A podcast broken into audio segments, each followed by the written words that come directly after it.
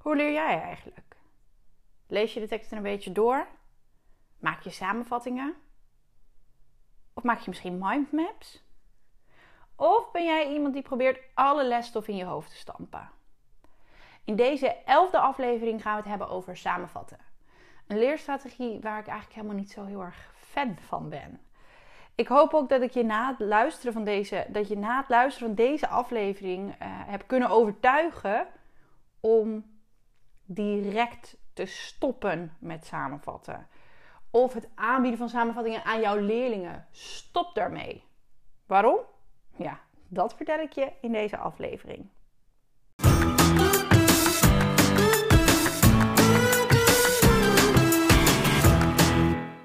Hey, wat ontzettend leuk dat je luistert naar de podcast van het Leerlab. In deze podcast leer ik je alles wat je moet weten over leren, leren en plannen. Ik ben Laura en met het Leerlab heb ik echt een gigantisch grote missie. En uh, die ga ik ook niet zomaar opgeven. Want mijn missie is namelijk dat ik alle kinderen in Nederland en België wil leren, leren en plannen. En om deze missie te bereiken, doe ik eigenlijk van alles. Want ik zit op Instagram waar ik heel veel tips deel. Um, ik heb op YouTube een aantal video's staan. Maar ik maak ook deze podcast. Ik geef je tips en trucs om het leren en plannen gemakkelijker te maken. En uh, in eerste instantie um, heb ik dat vooral heel veel gedaan en gericht op leerlingen. Maar ik merk dat er gewoon een soort ommekeer komt. Dat ik denk, wauw Lau, als jij die docenten toch kan bereiken en die coaches en begeleiders. Als jij die kan bereiken, dan wordt het veel makkelijker om die missie voor jou te behalen. Alle kinderen in Nederland leren leren en plannen. Dat hoef je helemaal niet in je eentje te doen. Dat kun je samen doen met al die docenten die ook altijd met alle ziel en zaligheid, net als dat ik dat doe, inzet voor die leerlingen.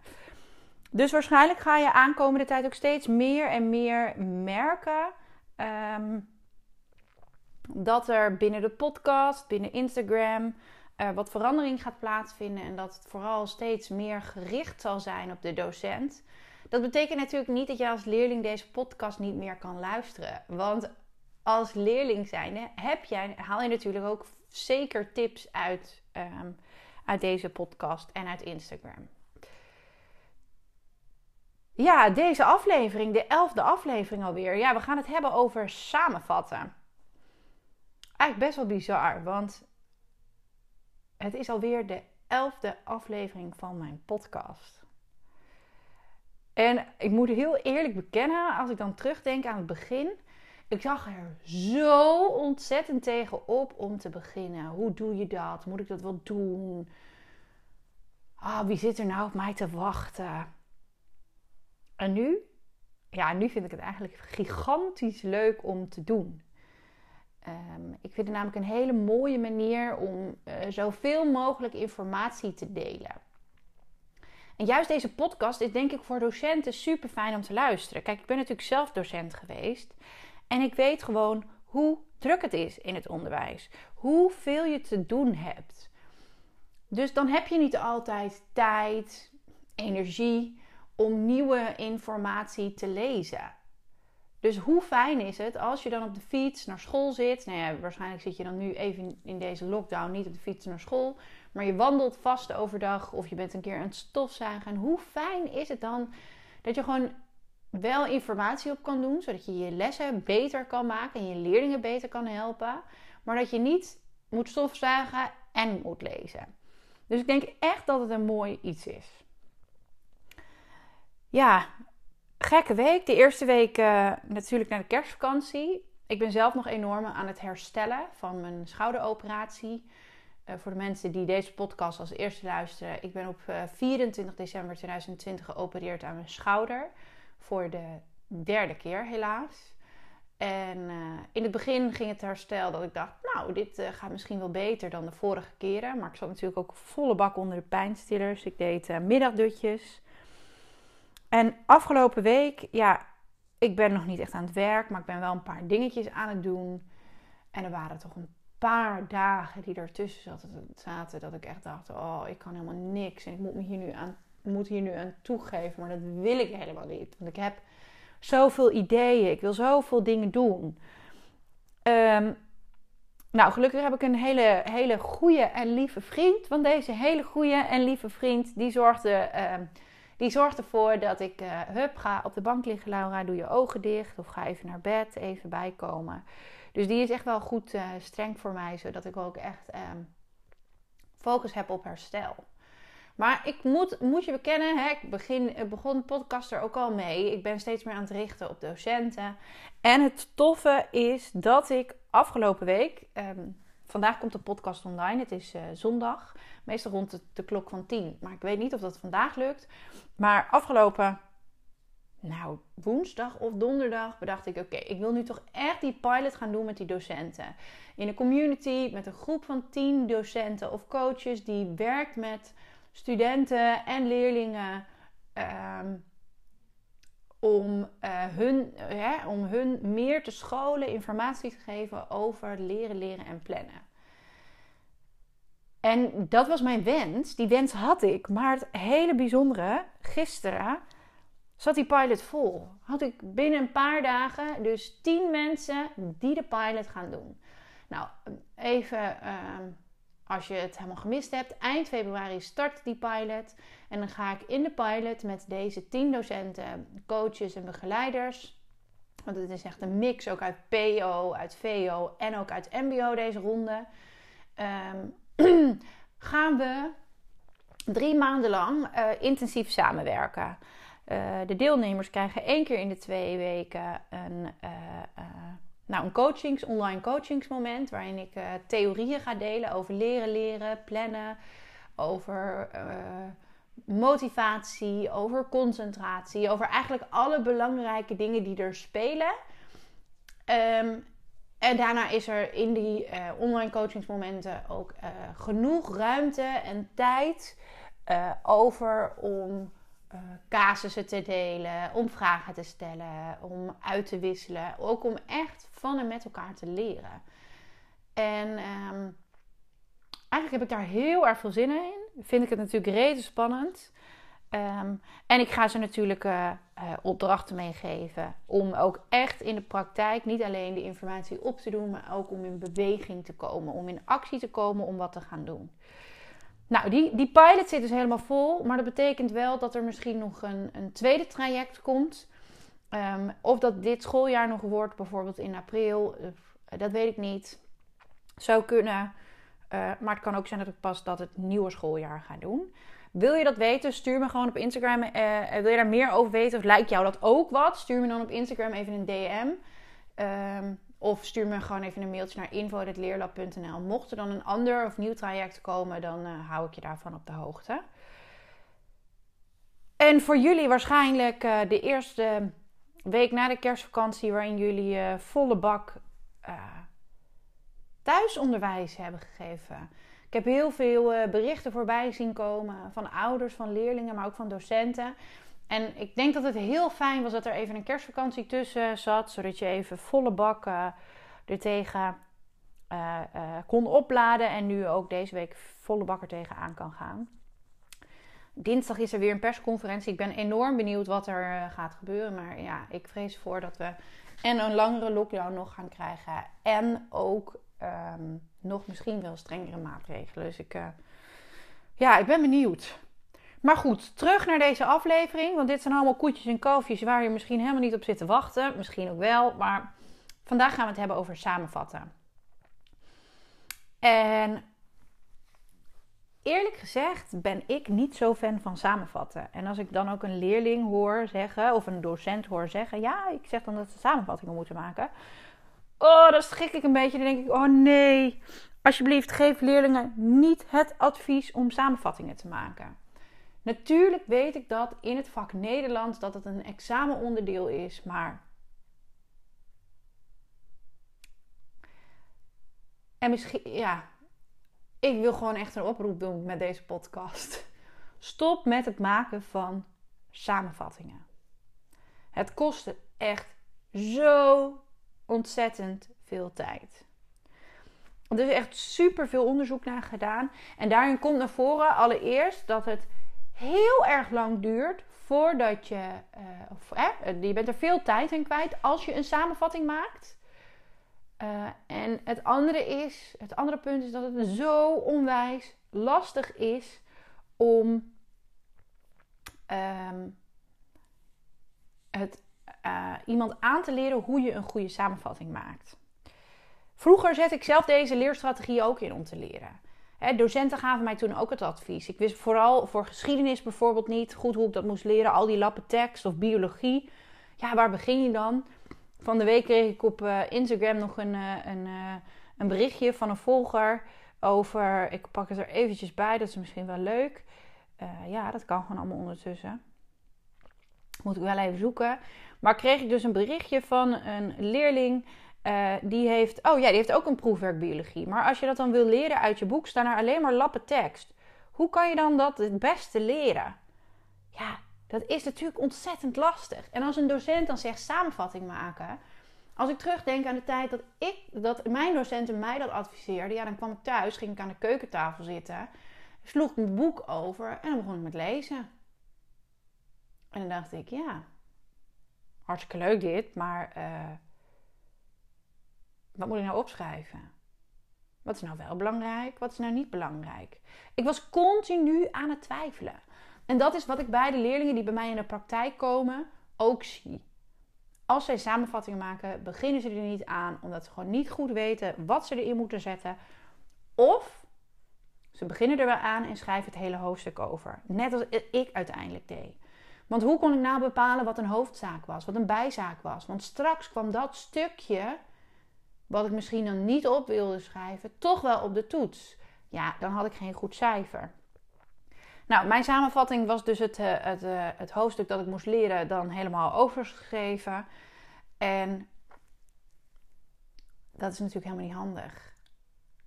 Want als je een hoofdstuk helemaal overschrijft, dat is veel te veel om echt goed te kunnen leren. Je kan niet al die elementen onthouden.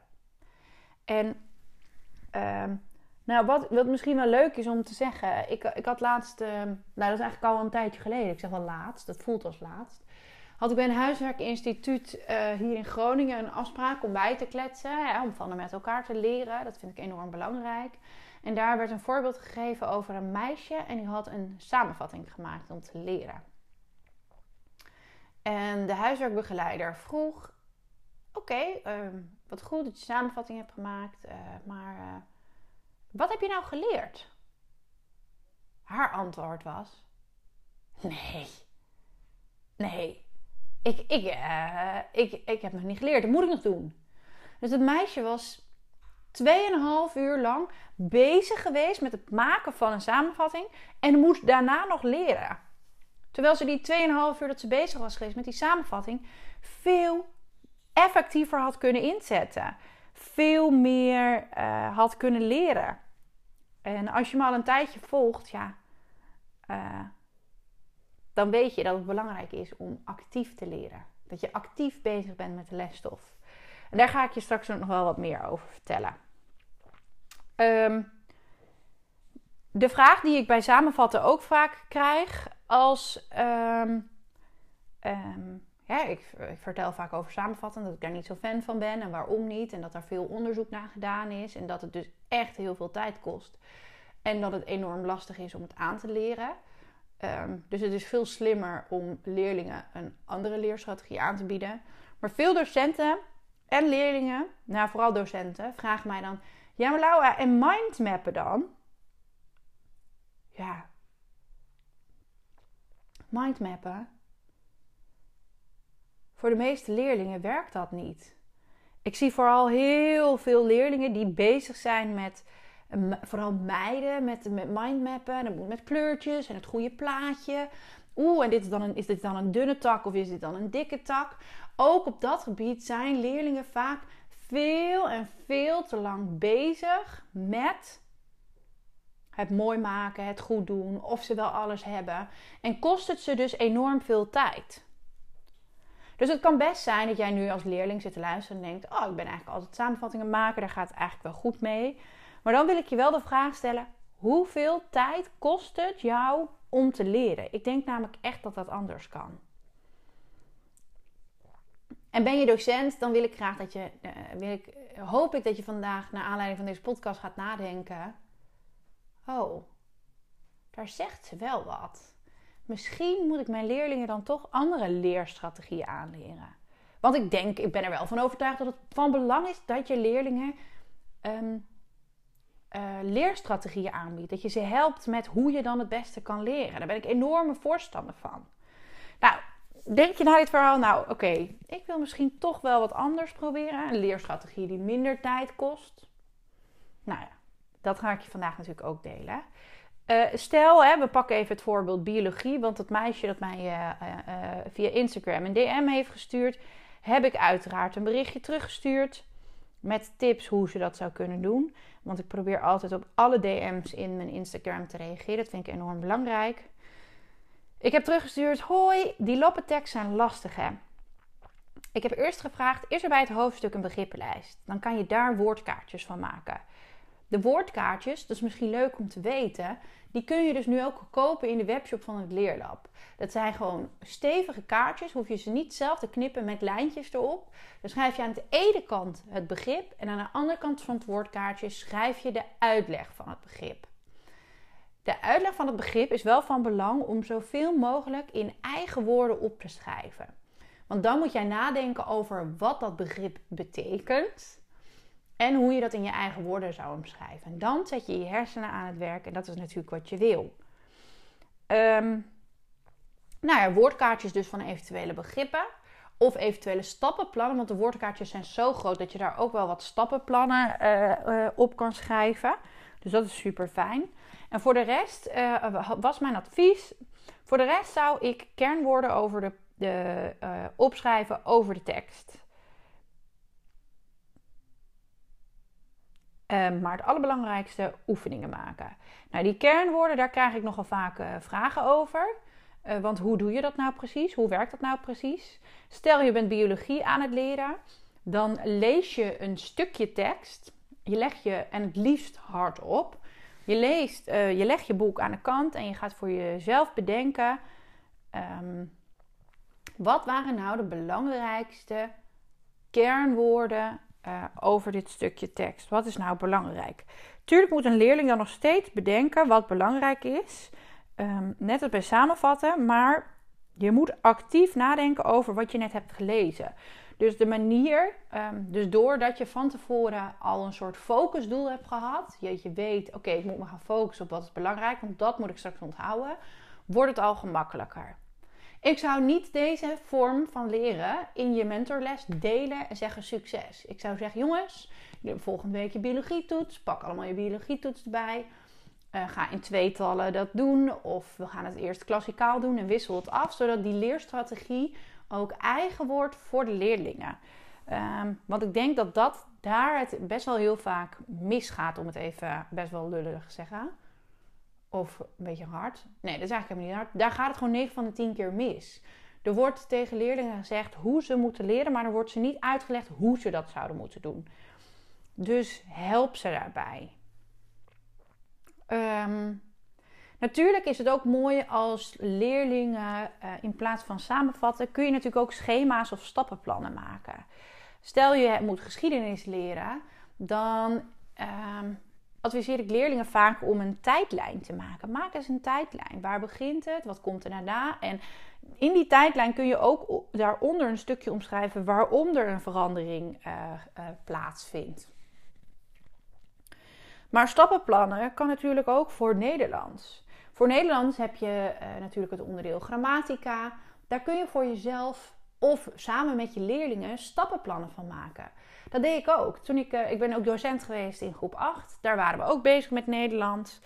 En dan was het natuurlijk uh, uh, persoonsvorm of, en werkwoordelijk gezegde, het onderwerp.